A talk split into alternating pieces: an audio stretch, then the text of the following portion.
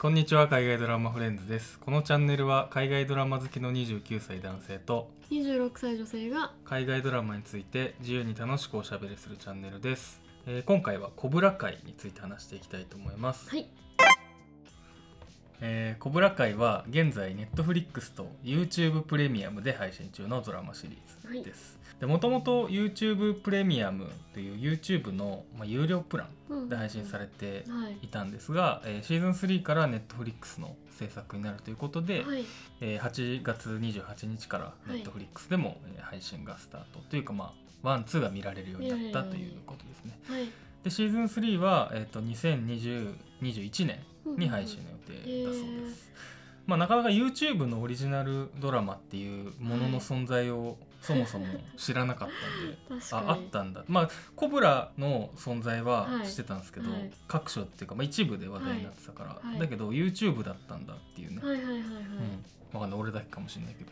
確かに。なんかでも YouTube プレミアム結局ドラマをね、うん。ドラマから撤退するみたいなニュースが出ててむしろ私はそのニュースを見て YouTube プレミアムがドラマやってんだって知ったぐらいの感じで。だからまあそれぐらいのまあ知名度だったはいということが 結構撤退の理由なのかも。しれない結局そんなにうどまくいかなかったってことですよねきっと。制作費に見ね合う見返りはなかったってことかなと、プレミアムに僕入ってるのにもったいなかったなって気もするけど、確かに、うん。まあ、ちょっと他のもねあるあるようなのでそれもちょっと気になりますけどね、まあそうそうだね。まだ見られるのは見られるはいでしょ、はい見られます見られます、うん。あの新作を作るのやめたっていうだっていうことだよね、だと思います。全10話。はい。で1話30分はい。ぐらいってことなんで、はい。まあ、とても見やすいサイズ感、はい。めですね。っちゃ短短いですね、まあ、300分とかだから5時間ぐらいか、まあチ映画2ェルノブイ本ああそうだね。映画2本ぐらいの感じなんで、はい。非常にハードルが低いんでぜひうん。見てほしい感じなんですけど、ですね。えーまあ、ご存知の通りというか本作は、えー1984年に公開された「はい。ベストキット」の正当な続編ということで、まあ、ベストキットは割とその世代の人にはなんかカルト的な人気が一部であるっていう感じの映画だと思うんですけど、はい。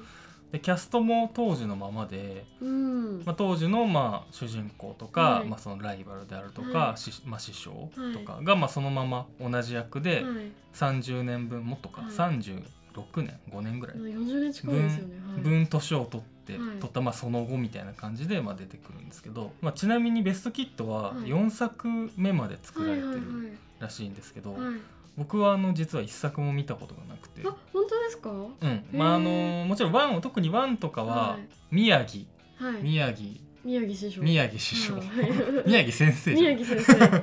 宮城先生と、まあ、その少年が、はい。えーまあ、訓練しはい。て強くなっていくぐらいはしてたけど、うんはい。まあ、正直見たことなかったんですけど、うんはい。え見たことありますか？なんか一時期午後とかでもだからうん。一時期っていうか午後のロードショーで4あそうなんだ。年に1回とか絶対やるんですよ。へえなんかそれでなんだかんだ見てて結一応多分全部見たことありますあそうなんだ。あんま覚えてないですけど。アメリカでも当時結構ヒットしてさ、はい。割とそのまあ空手ブームじゃないけど、なんかそういうのがあったっていう話も聞いたりしますけどね、うん、ちなみにザ・ボーイズのマデリン役でおなじみのはいエリザベス・シューが、はいね、ベストキットアリのヒロイン役はいだったみたいですけど、コブラ会にはまだ出てきてないですね。出てくるんですかね今後。もしかしたら、はいまあ、2までは出てきてないみたいなんで、3にもしかすると出てるかもネットフリックスがお金の力で確かに。読みつけることも可能ではという気 まあがギャラ問題なのかどうかわかんないですけど、まあ一応分かれてるっていうね設定になってたからねね。主人公ともね、い、うん。でもうなんだろうそのザ・ボーイズでさ割とそのエリザベス・シューさんは株を上げた感じじゃないまたですか、そうですね。我々的には特に、はい。なんでちょっとこの人気海外ドラマつながりってことでね出てくれたらいい出てほしいですね。ですよね。コブラ会もなんかネットフリックス移籍してまたちょっと話題が、うんになって、うんなんかまた人気になってますもんね、そうだね。だからこれを機にうん。うん。大物キャストあが戻ってきてくれたらいいですね、あとあれか2010年に、ま、リメイク版の映画がねやってたね。あのジェイデン・スミス君とウィル・スミスの息子のジェイデン・スミスとジャッキー・チェーンはい。でリメイクされててそれもまあちょっとそあんまね評判は聞かなかったですけどどうだったんだろなんかかもなく不可もなくみたいな、うんうん。なんか別に大元のストーリーから大きく外れてなかった気がするんですけどなんか見たけど記憶がないです。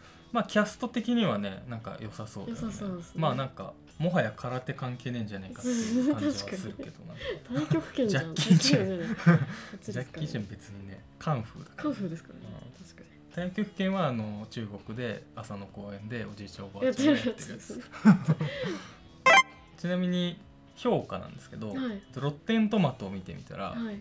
えーシーズン1は批評家の評価がはい。100%、100それはすごいですね。うんオーディエンスが96%でした、えー、えそれはすごいですね、うん、なかなか。めちゃくちゃ高い。ダーク並みじゃないですか。ダークダークのシーズン2並みだね、並みですね、うん。すごいですね、うん、あらすじについて説明していきたいと思います、お願いします。えーまず本作の主人公なんですが、えーまあ、ジョニー・ロレンスはいとい。う、まあ、映画版だと、まあ、映画版のベストキットだと、まあ、主人公のライバルの方の人ですよね。うん。はいで、まあ、コブラ界の、まあ、エース的な存在だったんですが、はいまあ、最後は大会で、まあ、ダニエル・ラルソー、まあ、はいコブラ界のあコブラ界じゃない、えー映画の主人公の方はいに負けてしまうと。はいでその負けた方のジョニーが本作の主人公っていうのがまあ一つはい面白いところなんですけど、うんえーまあ、ジョニーはその、まあ、1984年の大会で負けて以降、はい。まあ、とてもしょぼくれた人生を送ってまして、うん。惨めな、うん。でまあ、仕事もまああったりなかったり、はい。まあ、あってもトラブル起こしてすぐクビになっちゃうみたいな、はい。まあなんか典型的なダメな大人というか、うんうん。まあ、なんかアンガーマネジメントが必要な感じのはい。タイプの人ですよね。はい。でそのまあ自分の人生がまあうまくいってないってことをジョニーは、まあ、その1984年の大会に負けたことが、うん。まあ、全ての、うん。なんていうかつまずきの原因だみたいな感じでまあ思ってるんですけど、はい。でもそんな感じで、まあ、拗ねながら生きてると、うん。そんな時に、まあ、たまたまコンビニで、まあ、買い物をしてたら、はいまあ、メキシコ系の少年の、はい。えーミゲルはい。が不良たちに、まあ、カツアゲというかねはい。同じ学校のやつなんですけど、はい。まあ、襲われてて。うん。でそこをまあ持ち前のはい。空手でですね助けまして、はい。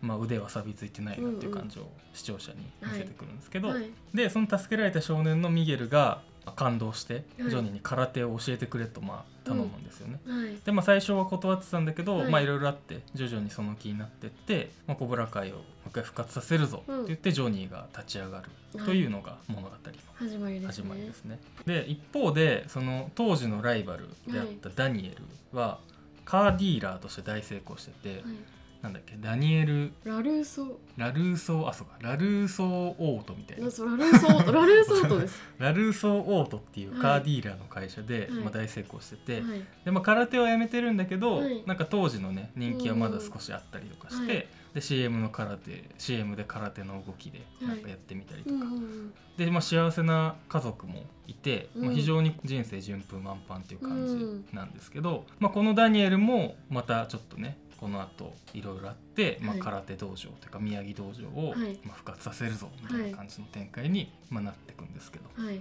ていう感じがまあ基本的なあらすじです。はい。じゃあちょっと感想について話していきたいと思います。はい。お願いします。そうですね。なんか一応ベストキッズちゃんと見ててしかもなんかジェイデン君のあのリメイクも一応見てるんですけど。えらい。あんまり覚えてないんですよね。なんでなんでだろうってぐらい覚えてないんですけどでもなんか1とか2とかやっぱり結構覚えてて、うん。そこは。さ、うん。元のオリジナルのとこは。なんでなんかそれだけでも結構オマージュがあ,、うん。あれあれだとかなんかあのシーンこのシーンだみたいなの結構わかるんですよ、で、だ訓練の仕方とかもその最初にダニエルが宮城先生に教わったやり方をちゃんとやってたりとか、うんだから結構その辺があのおーっていう、うんなんかうん。覚えてる人からしてみたらもうとんでもなくあのたまらないうんサービス展開なんだろうなとか、あと仮にそのベストキット見てなかったとしてもオリジナルのシーンがめちゃめちゃ入ってくるじゃないですか。そうだね。だからあ、まあ、に人人物関係とかも一応説明してくれるし、なんかうんついていけないってことが全然ない。うん、俺は見てなかったけど、はい。別に全くわからないことはなかったね。し、うん。なんか本人が出ててしかもちゃんとオリジナルの映像が出てくるという点において私はもう、うん。ドクタースリープの悪夢が忘れられないので、ああ その点でやっぱシャイニングのねグのリメイクリメイクじゃないか。続あれね続編続編だね。ね。もうでもうん。あれなんか途中からもう面白くなっちゃうレベルだったじゃないですか。似た人とか無理やり連れてきたりして、あのーそうだね。ジャック・ニコルソン笑っちゃったね。笑っちゃいましたよね。なんか許可が取れなかったのか何なのか分かんないけどさ、はい。あの CG を使うお金がなかったのか。なかったのか。ね、CG でいいじゃんって感じねそうせめて CG でいいじゃないかって思うんですけど 的ななんかそう思うとうん。ちゃんとねこれだけ元の映像を使ってしかもうん。キャストも全員同じって相当すごいなって思って。そうだね。でもそれ多分さなんかもしもしかしたら悲しいかなさ、はい。その役者を辞めちゃってる場合もあるわけじゃん。そね。したら厳しいし、はいはいはい。もしくはさあまりに売れててみたいなことでも難しいかもしれないけど、なんか役者は続けてるっぽいけどなんか主演の2人とかも、はい。まあ、ぶっちゃけ全然その後、代表作そんなないみたいな。ね。売れた子役でしたもんね完全に。だけど俳優辞めてなかったから、はい。そこはね良かったよね。彼らにとってもこれはその、なんだろう復活のそうだね。一本なのかなとかいや絶対そうだよね。うん。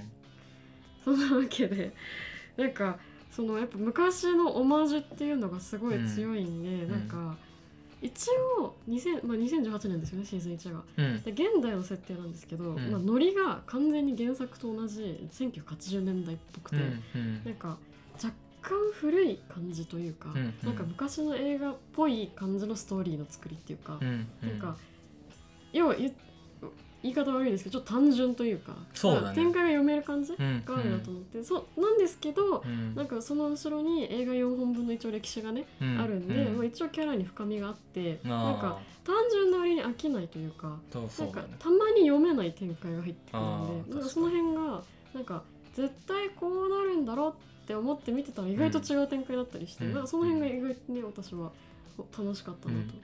例えばなんかシーズン1うん。とかなんかジョニーの息子うん。が、まあ、それぞれダニエルとジョニーの息子が出てくるんですけど、うん。そのジョニーの息子の方が、うん。えっと、結局ダニエルの道場に入っちゃうんですよね。でそのロビーロビーっていうんですけど、うん。彼が、まあ、ダニエルの指導のもともともとジョニー同様ちょっと悪だったんですけど、うん。まあ、改心してうん。なんかこういい方向にこうそ成長していくんですけど、うん。まあ、そこぐらいまでなんとなく想像つくじゃないですか。うん。でもなんかロビーとそのジョニーの弟子になったミゲルの戦いの結末とうんか結構意外な感じというか、確かにロビーが勝ちそうだったそうもんね。なんですよ。なんか。でロビーが勝ってミゲルとそのジョニーは正しいこう強さみたいなのを知るみたいなうん。展開かなと思ってたら意外とミゲルが負けたりしてでなんかそうだね。闇落ちしてくミゲルみたいな。あミゲル勝ったでしょ。勝った。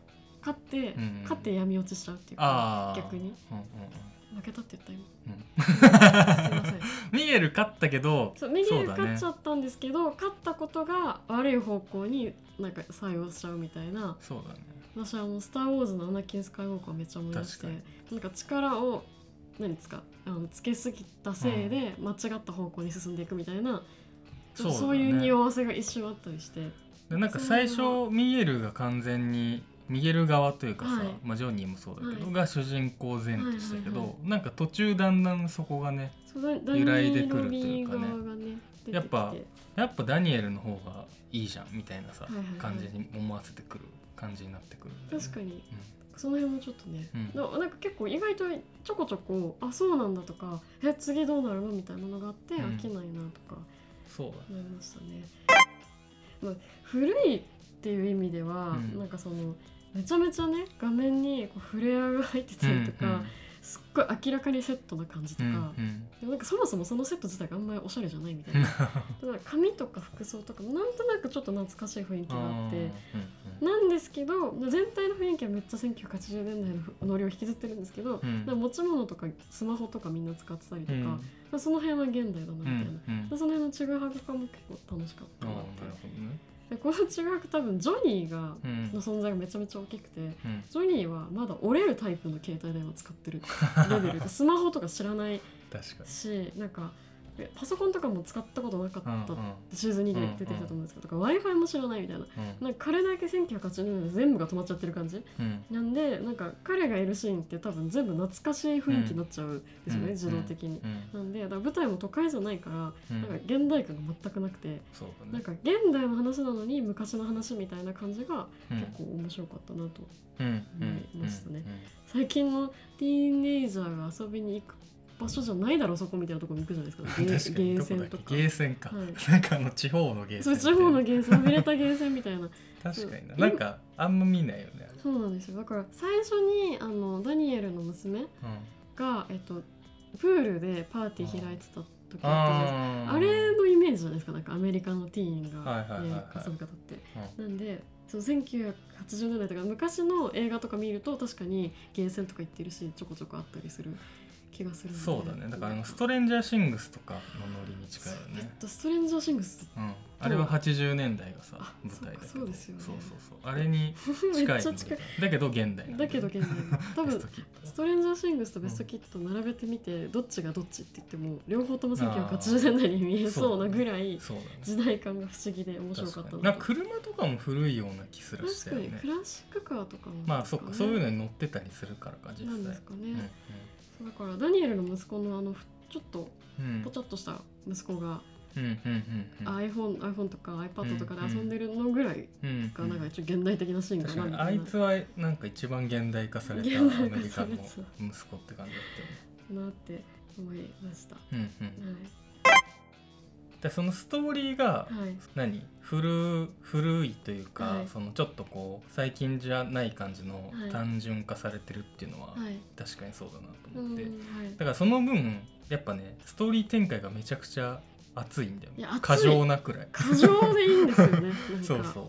まあダメダメだった男が再起してくみたいなストーリーもそうだしさ、はい。あと、まあ、ミゲルが、まあ、いじめっ子たちに、最初はもういいようにやられちゃってるんだけど、まあ、それをリベンジするっつってうん。空手を始めて、はいはいでそれでぶっ飛ばすとか、はいはいはい宮城道場もさ、まあ、途中で復活して、でその後、まあそ今度はその当時のライバルだった2人の教え子同士がの戦うとか、はい。まあ、なんか分かりやすいぐらい熱い展開がもう次から次へと投入されてってで,、しかも1話30分とかでペースも速いからなんか本当にこうなんだろう退屈する暇がないっていう意味でははいはいはい本当すごい。すごいなと思って。まさにそうですね。このシンプルな作りがめちゃくちゃそうそうそう。興奮しますよね。そうそう。なんか本当ねなんつうのドラッグ的な面白さというか。その感じはあります、そうそうそのリベンジ的なのははい何個かってさ、はい。しかも1個じゃないんだよね。例えばそのアイーシャが、あはい。のぽっちゃりした黒人の、はいはい。はいまあイケてないね。いけてない。子が、まあ、最初なんか学校のさパーティーだっけ、パパーティーですねあそれは。うでなんかこうあ仮装パーティー仮装パーティーハロウィン。そこに行ったらそのアイーシャがはい。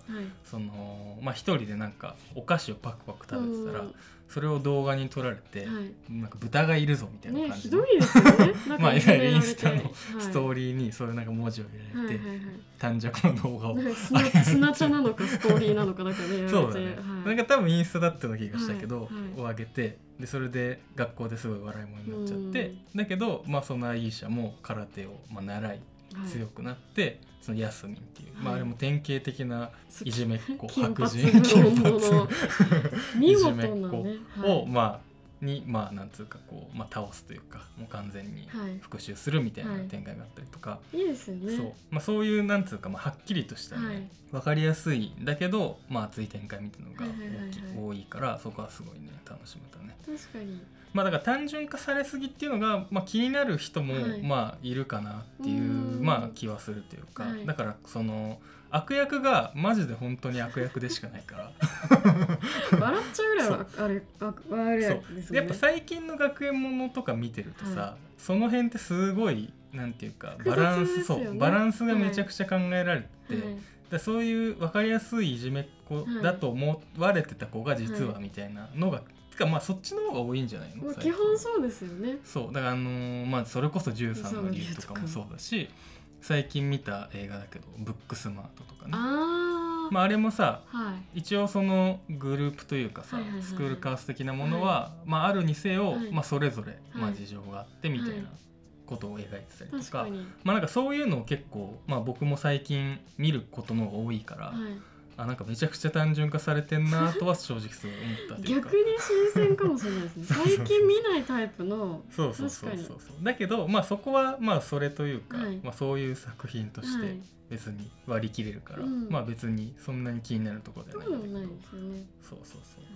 あとだからその分やっぱは単純化されすぎてるっていうところで言うと、だからね嫌なめちゃくちゃ嫌なやつがめちゃくちゃ出てくる。いやーそうあの私ダニエルのいとこの二人があのラルーソオー。トで血縁関係で雇われてるんですけど意味わかんないぐらい悪いんですよね。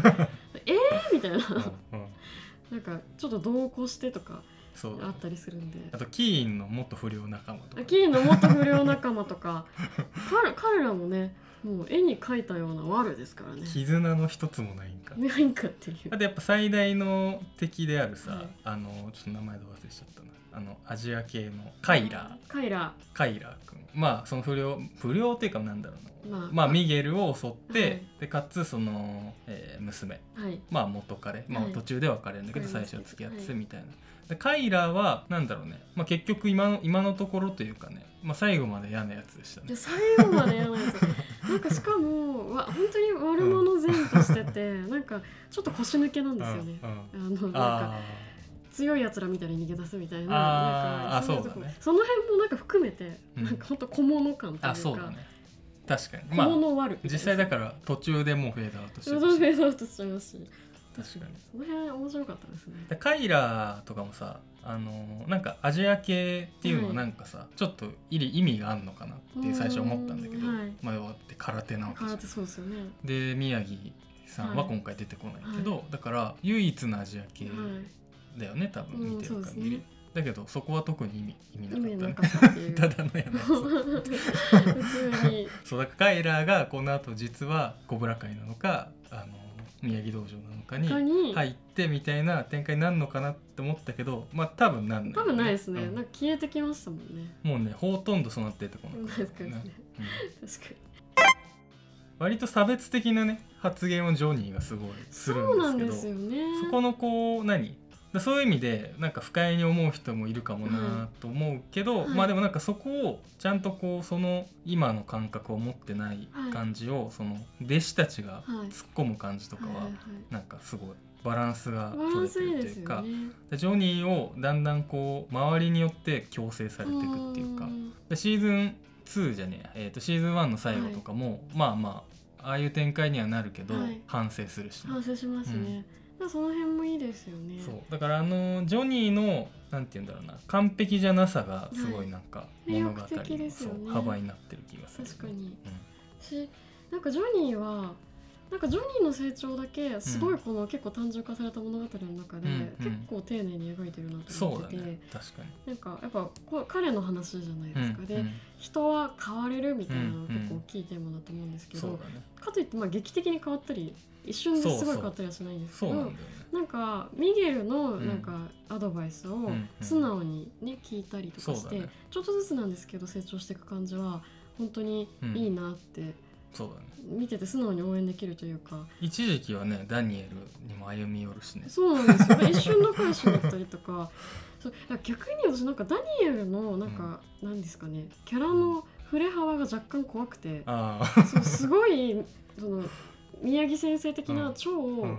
いい先生の瞬間と、うんあのコブラ会が空手大会に出るってなった時に、コブラ会はあのもう二度と空手の大会に出場すべきではないみたいなことをその空手会を運営してる大人の他のね大人の人たちにうん説明する時とかもめっちゃファクファク言いまくるし、うんなんか人が変わるっていうことを全く認めない感じ。の周りにこうシーズン2の途中とかで人は変われるんだみたいなこと言ったりとか、なんかその辺のね。若干不思議な感じだ。元善人というか元主人公はうん。物語になるとどういうふうになるのかっていうのも結構面白いなって、でダニエルは確かに最初とか特にねめちゃくちゃ嫌なやつだね。その大会の件のとかもそうだし。なんかお金持ちを振りかざす感じというか、うんうん。ちょっと嫌な感じなんですけど。そうだね、はい。だからまあなんだろうね今回は主人公じゃない分割となんか都合のいい使われ方をしてる部分もあるんじゃない？若干都合いいかもしれないですね。確かに。は。ジョニーの話ですからね基そうそうそう。本的には。見えてます。まあでもねこの、まあ、シーズン2はまだ途中までしか見てないですけど、はい。そのダニエルもまあシーズン1の途中であの道場を復活させて、はい。まあ、宮城道場はい。を復活させてでコブラ会も、えーまあ、成長してきて、はいでまあ、その2つがぶつかるっていうようなはい。感じになってってあてあてかあれか。シーズン1の最後はコブラ会の元何？元。元先生。元先生。はい。悪の親玉みたいな、はあいい、つが、まあ、復活をはい。予告さし予告して、はい。まあ、シーズン2につながっていくんですけどまあ今回は最初に特に決めてなかったけど、シーズン1について話す回だったのかな。そうですね。多分シーズン2見も見終わりました？だって。見終わってない。ですよね。じゃあまあシーズン2はシシーズンーズン2 2で。見終わったらまあじゃあ次回はちょっとシーズン2の感想をはい話しますか、お願いしましょう。まあ、シーズン3もね。お願いしましょうってなお願いし まあ、シーズン3もね、はい。あのえー、と来年やるっていう話なんで。まあじゃあ今回はそんな感じで、はい。はい、ありがとうございました。ありがとうございました Thank you.